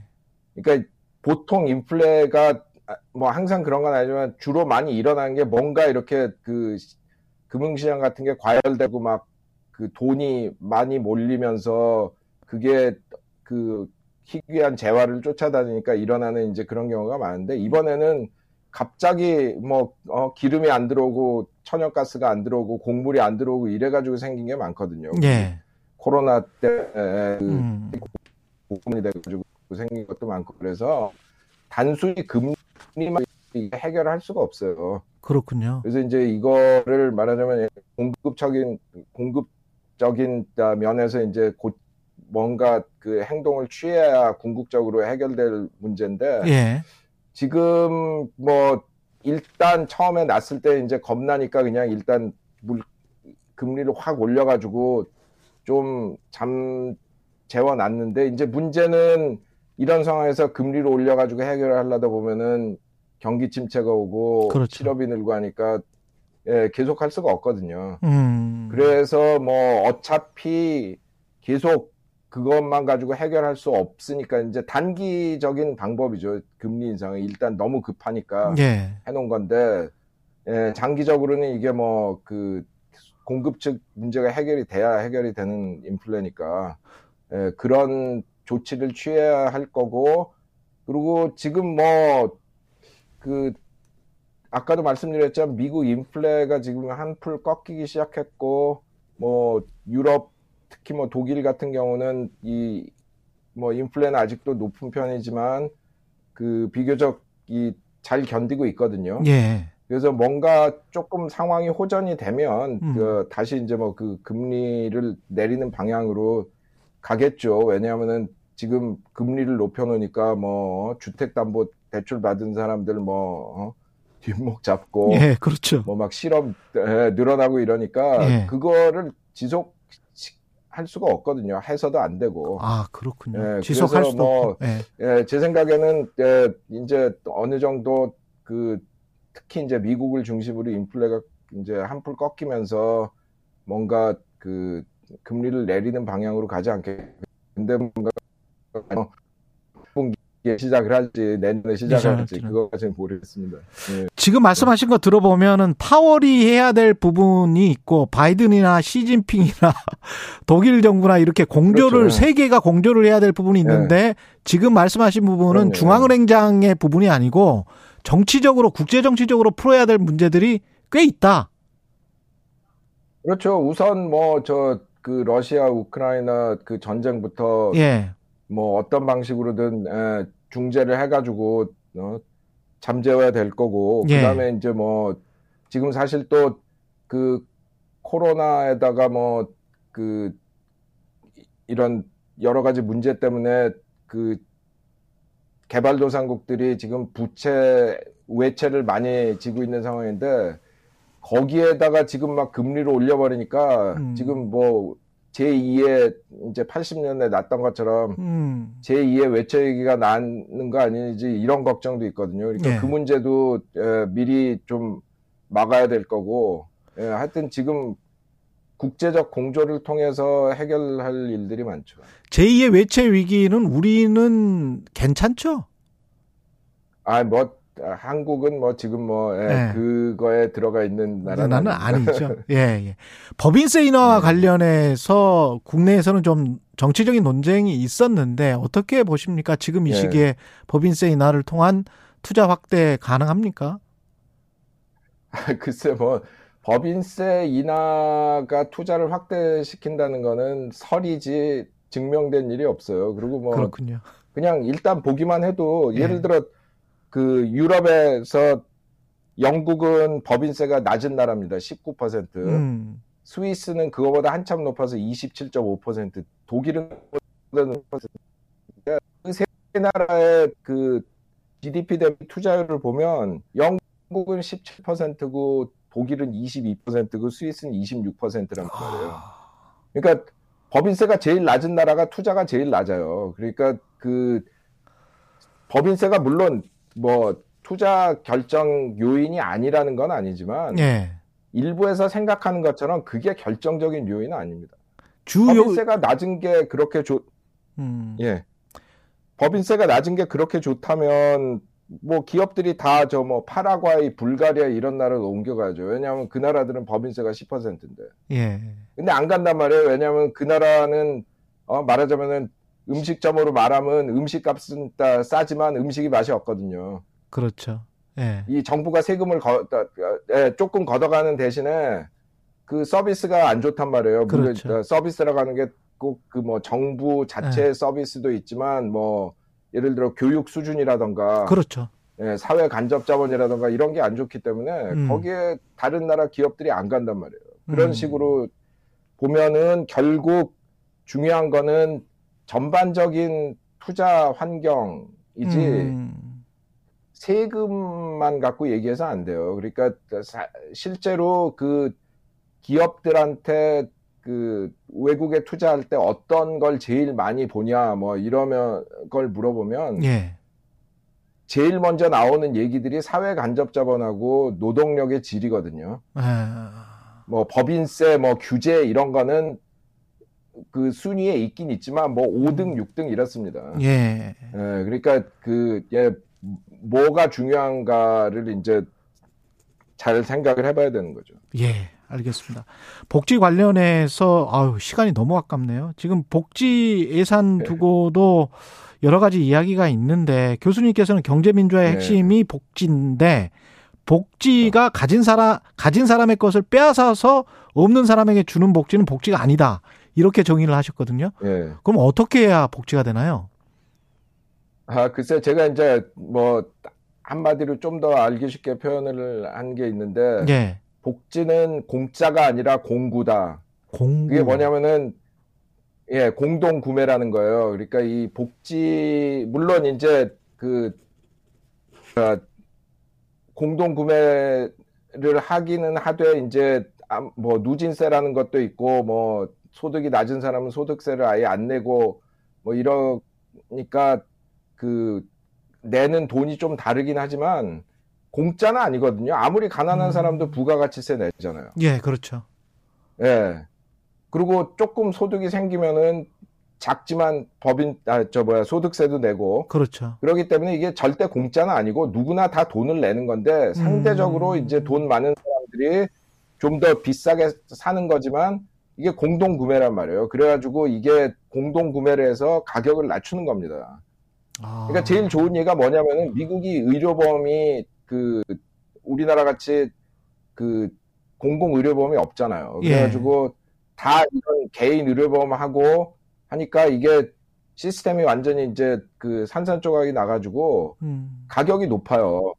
그러니까 미국이 GDP 대비해서 17%를 그 저 뭐야 의료비에 쓰는데 예. 뭐 다른 선진국에 비해서도 뭐 거의 두배 그렇죠. 가까이 되는데 예. 예. 건강 지표는 선진국 중에 꼴찌란 말이에요. 아 그렇죠. 그 물론 다른 요인들이 마, 많이 있지만 음. 그 중에 요인 중에 하나가 의료계가 너무 파편하다 보니까 음. 그한 번에 예를 들어 어, 그, 그 영국 같이 의료가 공공화되어 있는 데는 가가지고 어, 대역해서 어, 당뇨병 약 3천만 명어치 줘. 뭐 이, 런 식으로 해서 가격을 엄는데 미국은 그걸 다 개인별 사고 이래야 되기 때문에 예. 그게 아, 예, 되는 거죠. 그래서 이제 뭐 의료뿐이 아니라 보험도 뭐 연금도 그렇고 이런 예. 식으로 뭘 공에서 이제 가격을 아. 낮추는 건데 예. 그런 식으로 봐야 이게 이제 제대로 접근이 되는 거고요. 공짜나 그에 더해서 예. 더, 예 그에 대해서 또 중요한 거는 이거를 특히 이제 그거는 그 스웨덴, 핀란드 이런 북구 국가들이 잘하는데 생산적인 지다 이제 아 시간이 너무 뭐, 아쉽네요. 예 예. 예 보, 교수님 지, 통해서 예. 예. 지금 저 네. 복지제도 쭉 이야기하시다가 시간도 안 되고 지금 계속 끊겨가지고 어쩔 수 없이 끊어야 되겠습니다. 교수님 죄송합니다. 네. 네. 예 여기까지 네. 하겠습니다. 예예 예. 장하준 런던 대학교 예. 교수였습니다. 고맙습니다. 예 감사합니다.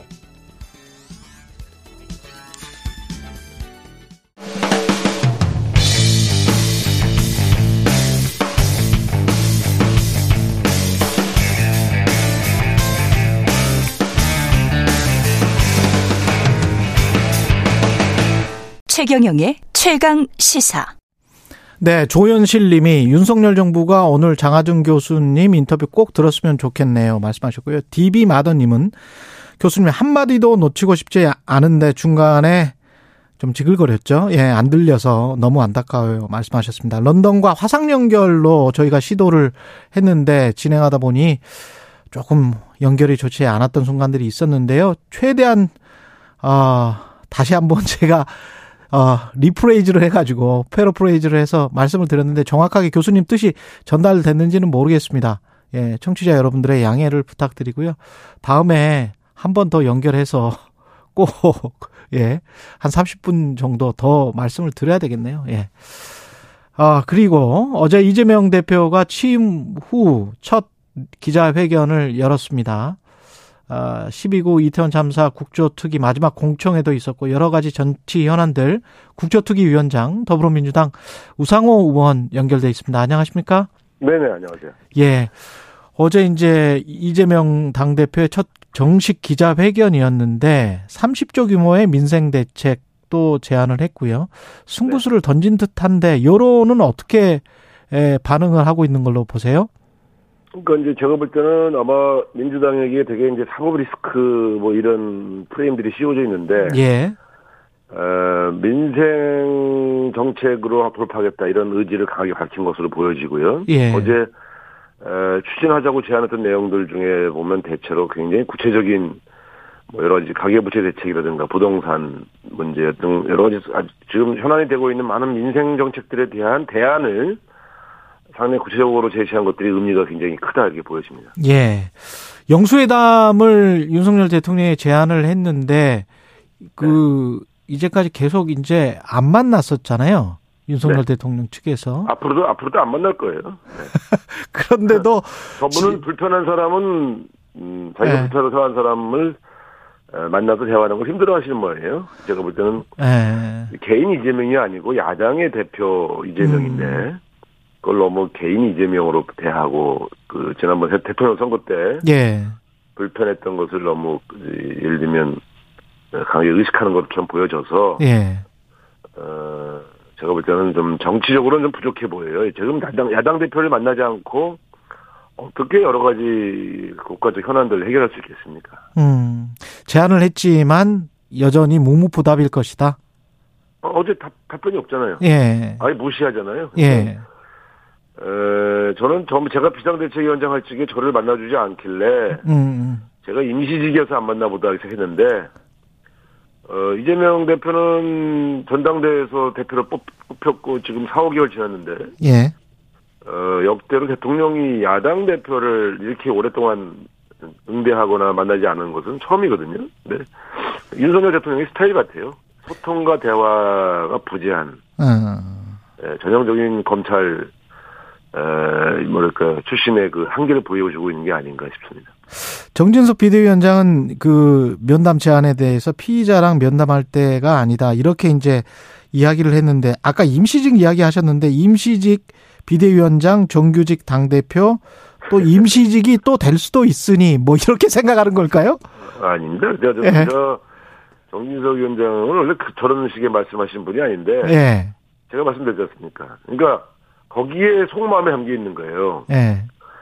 국민의 절반 이상을 대표하거나 대변하는 야당 지도자 이재명이 아니라 음. 피의자로서 처벌 대상인 이재명으로 생각하니까 예. 대화를 안 하는 거죠. 근데 예. 이번에 피의자로 소환되기 전에도 안 만났잖아요. 예. 사실은 속마음을 드러낸 거죠. 만나기 싫다는 거죠. 만나기 싫다. 예. 저는 그, 저는 이제 그런 저런 마인드, 저런 태도들이 음. 대한민국을 분열시키고 있다고 봅니다. 예. 그 이재명 대표도 어제 정적 죽이기, 말 폭탄, 폭력적 국정 이렇게 이제 규정을 하고 상당히 이제 네. 거세게 비판을 했잖아요. 네. 예, 이거는 이 상대적으로 어쩔 수 없다 이렇게 지금 생각을 하는 겁니까? 아니 민주당은? 근데 이제 보십시오. 예. 저는 정치를 오래 해왔습니다만 과거에 노무현 대통령 시절에 어, 이해창 후보가 이제 말하자면 상대방이었지 않습니까? 저 이제 대선 대통령 선거 때. 네. 근데 그분이 수천억 대의 찻대기를 했잖아요. 정치자금 돈을 이제 받았단 그랬죠. 말이에요. 예. 이해창 어, 후보를 단 한 번 소환조사 한 적이 있습니까? 안 했지 않습니까? 정치적 반대자, 아니, 어. 2천억 대, 천억 대가 넘는 정책을 받았는데 구속시킨 적이 없을 뿐만 아니라 소환조사 안 했어요. 그건 정적이어서, 예? 그때 사무, 당 사무총장이 강삼재 사무총장만 구속했지 않습니까? 예. 그러니까 이, 이, 이 정치적 반, 정치적으로 경쟁했던 사람에 대해서는 상당한 예우를 하는 겁니다, 사실은. 예. 예. 지금 우리, 어, 이재명 대표는 대선 자금도 아니고, 예. 성남시장 때의, 에, 어떤 그, 그 축구단. 축구단. 광고 의혹인데. 예. 이, 이런 사건으로 세상에 더군다나 경찰이 무혐의했던 사안을 다시 소환해서 제1야당 대표를 검찰에 부르는 게 음. 이게 과연 정상적인 거 봐야 볼 수 있겠습니까? 그러니까 네. 저는 오히려 이재명 대표가 굉장히 온건하게 얘기하시는 거예요. 오히려 온건하게 이야기한 거다. 저는 지금 제가 20몇 년, 20, 30년 정치하면서 자기와 경쟁했던 제1야당 대표를 이런, 이런 식으로 욕보이는 것을 본 적이 없어요. 그 이전에 어떤 진보고 보수고 어떤 대통령도 음. 이렇게 하지 않았습니다. 예. 그런 측면에서 저는 이 정부의 맹성을 좀 촉구합니다. 예. 그래서 민주당 쪽에서는 구속 기소, 기소는 뭐 이재명 대표도 구속을 답을 정해놓고 기, 기소를 답을 정해놓고 하는 검찰이기 때문에 기소는 네. 할것 같다. 그러나 불구속 기소를 많이 생각을 하는 것 같더라고요. 민주당 쪽에서는 그렇게 보십니까, 의원님도? 그렇죠. 아니 지금 이제 보시 보시면 알겠지만 네. 성남 FC 광고 의혹이라고 하는 것은 다툼이 많은 사안입니다. 예.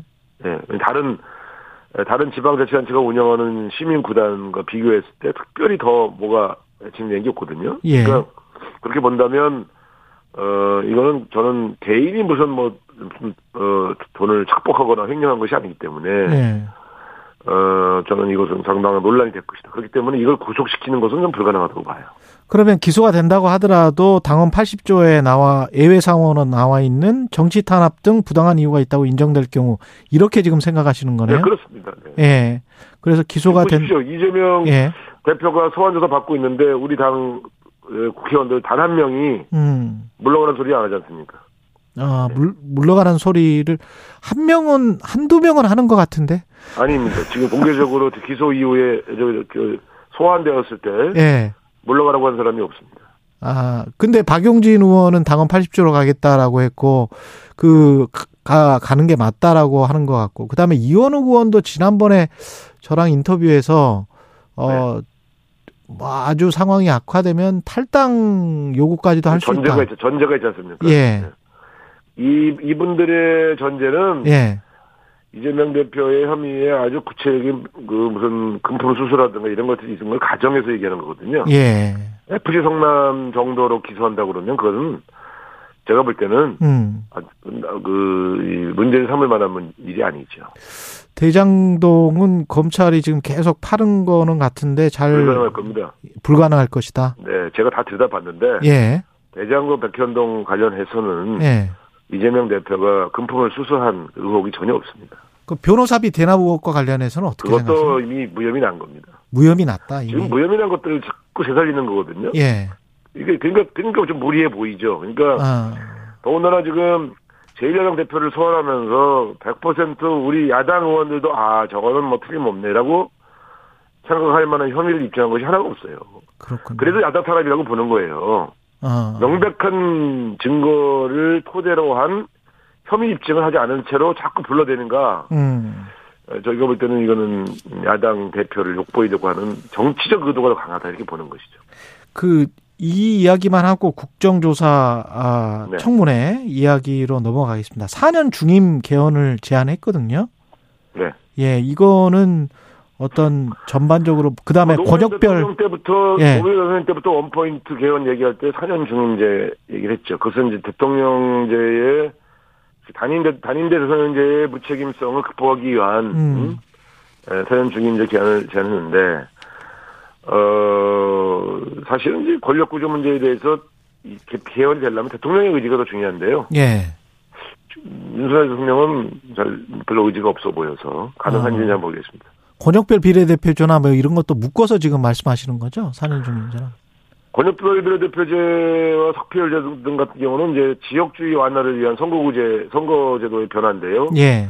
중대선거구제는 실질적으로 거의 불가능합니다. 지금 대한민국에서는. 예. 지금에서 본다면 지역주의 완화를 위한 권역별 비례대표제로의 변화는 상당히 저는 의미 있는 음, 변화 정책이라고 생각합니다. 예. 그다음에 이태원 참사 마지막 공청회였는데 뭐 거기 계신 분들 다 우- 울었던 것 아, 같고 어제, 어제 많이 울었습니다. 위원, 되게 예. 위원장님도 우셨죠 네. 많이. 그게 눈물이 안 날 수가 없는 게 예. 자식을 잃고 어, 그, 그 아픔을 그 아는 채로 여러 가지 이야기를 하시는데 그 어, 참 힘들더라고요. 예. 정말, 정말 정말 정말 위로의 말씀을 전해드리고 싶습니다. 예. 이 진상 규명이 된 것 어떤 성과도 좀 설명을 해 주시고요. 그 다음에 아직 좀 미진한 부분 이거 좀 나눠서 설명을 해 주십시오. 어 크게 보면 이 서울시장 용산구청장 예. 음, 그분이 제대로 된 예방 대책을 세우지 못해서 사고가 사고를 막지 못했다는 것이 분명히 드러났고요. 음.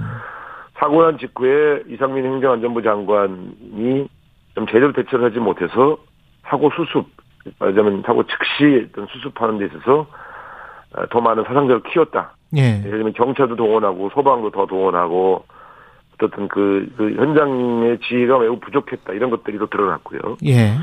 세 번째, 유가족들이 가장 비통해하는 것은 내 아이의 시신을 찾기 위해서 여러 문의를 하고 옆에 내 아이, 심지어 어떤 분은 자신의 그 소위 말하면 그 유, 소위 말하면 그 돌아가신 분 옆에 있었는데 쫓겨났다. 어. 그 나중에는 어디로 갔는지 몰라서 헤맸다. 이런 이런 진술들을 보통에 볼 때는 사후 수습도 매우 미흡했다. 유가족들을 떨어뜨려 놓기에 급급하고 이분들에게 제대로 된 행정 서비스를 진행하지 못했다 하는 것들이 음. 다 드러났지요. 그래서 어 다만 아쉬운 거는 예. 이런 이런 사고에 책임이 있는 분들이 그 책임을 회피하고 사퇴하지 않고 있는 점. 예. 그다음에 두 번째 유가족들이 제일 원통해하는 것은 내 아이가 어떻게 죽음에 이르렀고 또 왜 이런 것들을 제대로 된 어, 저 구조 혜택을 서비스를 받지 못했는지를 좀 밝혀달라 이런 것들은 좀 미, 미, 제로 남았는 것 같습니다. 예. 다음 주에 결과 보고서를 채택해야 될 것 같은데. 네네. 위증 혐의로 지금 이상민 행안부 장관이나 김광호 서울경찰청장은 고발하실 겁니까? 아니 그것은 지금 우리 어제도 제가 우리 당 의원들하고 저녁 같이 먹으면서 예. 어 한번 잘 잘 따져봐서 그냥 음. 지금 무조건 한다 그러면 정, 정략적이지 않습니까? 예, 그래서 예. 그동안 청문회나 이 국정조사 특위 과정에서 어떤 분들이 잘못된 발언을 했고 그래서 어떤 처리를 해야 되는지를 좀 따져보고 정리해서 저한테 얘기해달라 이렇게 말씀을 드렸어요. 그래서 예. 어, 아직은 지금 어떤 분들은 어떤 식으로 어, 대책할지에 대해서는 민주당 차원에서 지금 좀 자료 조사 중이기 때문에 예. 오늘 말씀드리는 것은 적절치 않은 것 같습니다. 그 검찰 특수본 이어서 이제 검찰이 보강 수사했다고 하는데 오늘 결과 발표를 하고요. 그런데 네. 이제 유가족이 납득할 만한 결과가 나올까? 뭐 그건 조... 아마 안 나올 겁니다. 왜냐하면 예. 에, 미래짐직하는 것이 아니라 예. 지금 가장 책임을 져야 할 윗선들은 거의 조사를 안 했지 않습니까? 음. 조사를 안 했는데 뭐, 뭐, 저 혐의를 입증할 수가 없지 않습니까? 이상민 장관도, 오세훈 서울시장도, 경찰청장도 이 특수본에서는, 어, 소환 조사조차 안 했지 않습니까? 그러면 밑에, 소위 말하면 밑에 있는 실무선에서 해결하겠다는 건데, 음. 조사, 조사를 했는데 무혐의 내는 것은 모르겠지만 조사도 안 했으니까 당연히 혐의 입증을 못 하는 거죠. 수사는 전체적으로 특수본의 수사는 저는 완전히 부실한, 부실 수사라고 봅니다. 예. 영예인 의원은 특검이 필요하다 이렇게 이야기를 했는데 의원님 생각은 어떠십니까? 어 근데 지금 검찰이 또 압수수색 들어갔지 않습니까? 네. 그래서 저는 현재 특수본의 수사 내용으로는 저는 뭐 완전히 부실 수사라고 보는데 음. 검찰이 지금 수사에 들어갔기 때문에 검찰은 또 어떤 수사를 하려고 하는가 좀 지켜볼 필요가 있지 않는가. 예. 네. 그래서 검찰 수사조차 다 부실하면 음. 특검을 해도 좋은데 예.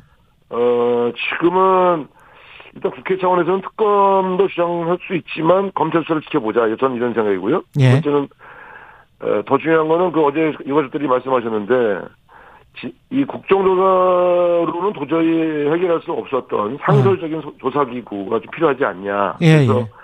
유가족 전체, 그, 그때 부상자 전체 예. 그리고 목격자 전체를 좀 어, 인터뷰해서 음. 그 사건 자체를 좀 재구성하는 그런 진상조사 기구는 좀 후속, 후속 대책으로 특히 정치인들이 들어가면 안 될 것 같아요. 너무 정략적이어서. 예. 그래서 좀 전문가들과 실무적인 조사를 하는 그런 조사위원들을 가지고 만드는 조사 기구를 하나 만들 필요가 있다. 저는 그렇게 합니다. 예, 여기까지, 예, 더불어민주당 우상호 의원이었습니다. 고맙습니다. 네, 감사합니다. 네.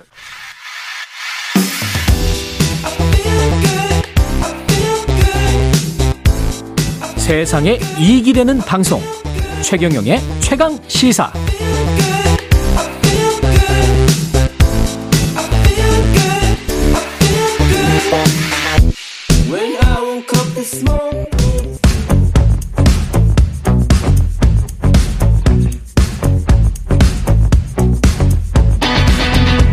심리로 들여다보는 세상 이야기. 뉴스는 십니다. 네, 정치, 경제, 사회 등 우리 사회 다양한 이슈를 심리학적 관점에서 풀어보는 시간입니다. 최경련의 최강시사 뉴스는 십니다. 아주대학교 심리학과 김경일 교수 나오셨습니다. 안녕하십니까? 안녕하세요. 예. 새해 뭐 좋은 뉴스만 전달해드리고 싶은데 맨날 뭐 죄송합니다 저희도 뉴스가 예. 저도 힘듭니다 네, 사실은 네, 네. 그리고 또 좀 너무 어, 어둡고 힘든 뉴스들만 너무 또 나오잖아요. 그렇죠. 네, 네, 네. 그 사회적 분위기도 그렇고 뭐 뉴스의 선정성도 좀 고민을 해봐야 되겠습니다. 네, 네, 네. 미담이나 아니면 좋은 얘기들도 사실은 굉장히 많은데. 그렇죠. 어, 좀 잘 안 나오는 것 같아서 좀 아쉽죠. 예. 네. 그 요새 이제 그 넷플릭스 드라마 때문인 것도 같고 네. 사회 전반적인 분위기에 그 대외 관계도 그렇고 우크라이나 음. 전쟁도 있고 지금 중국이 뭐 한국에 보복 조치를 했다. 어, 북한에 대해서 보복 응징하겠다 그런 메시지를 냈다. 여야가 또 서로 간에 네, 네. 이거는 정치 보복이다. 네, 네. 뭐 이런 이 보복에 관한 오늘은 이제 심리입니다. 네. 보복의 심리. 우리가 일상생활에서 회사를 다니면서도 저 인간한테는 언젠가는 복수를 할 거야. 이것도 이제 보복이잖아요. 네, 네. 이게 당연합니까? 본인이 뭔가 이제 피해를 입었다라고 생각했을 때. 뭐 내가 피해를 입었는데 그만큼 네. 돌려주고 싶다라는 거는 뭐 사실은 당연하냐라고 질문을 하셨지만 네. 뭐 그렇죠. 두 사람도 사실 당연히 가질 수밖에 없는 생각이죠. 아, 마음속에서 그런 마음이 이렇게 네, 그럼요. 네. 용서숨 치잖아요. 네, 네 우리가. 네, 근데 제가 늘 말씀드리지만 네. 그것을 느끼는 것과 그것을 표출하는 것은 전혀 다른 문제죠. 표출하는 네, 것은 전혀 다른 문제입니다. 아, 오늘의 주제가 표출을 그러면 하면 되는가? 본인한테도 좋은가 안 좋은가 뭐 이런 거겠네요. 네, 네. 심리학에 복수와 관련된 연구들이 진짜 많아요. 그런데 그 복수라는 게 얼마나 좁은 문이냐 아니면요. 네. 그 나를 괴롭히거나 나를 힘들게 하는 사람의 진짜 이게 이그 노벨상 받은 연구인데 네. 노벨상 패러디상인데 요즘은 인기가 더 많죠 연구자들 아, 사이에. 네. 그 자기한테 힘들게 하는 그런 직장 상사의 이름을 붙여놓은 인형의 송곳으로 막 이렇게 찌르면 네. 그러면 어 굉장히 그 마음이 좀 편해진다 이런 연구도 있어요. 음. 자, 그런데 재밌는 연구기도 하고 어, 실제로 꽤 많은 분들이 하시는 행동이기도 하죠. 예. 근데 이 연구가 왜 재밌냐면 왜 이그 노벨상 같은 그런 어 재밌는 연구지만 중요한 연구에 주는 상을 받았냐면 어 이름 써 붙이니까 내가 송곳으로 찌르니까 어 마음이 후련해져. 사진 붙여서 한번 해보자. 어. 훨씬 현실성 있게. 그렇죠. 그러니까 그 다음에 오히려 복수로 인한 후련함이 있는 게 아니라 마음이 더 불편해지고 심지어는 이거 누가 본 사람 있지 않나? 아. 불안해지고 이게 무슨 얘기냐? 복수는 그만큼 제대로 성립되기가 굉장히 좁은 문이라는 겁니다. 좁은 문이군요. 네, 그래서 네.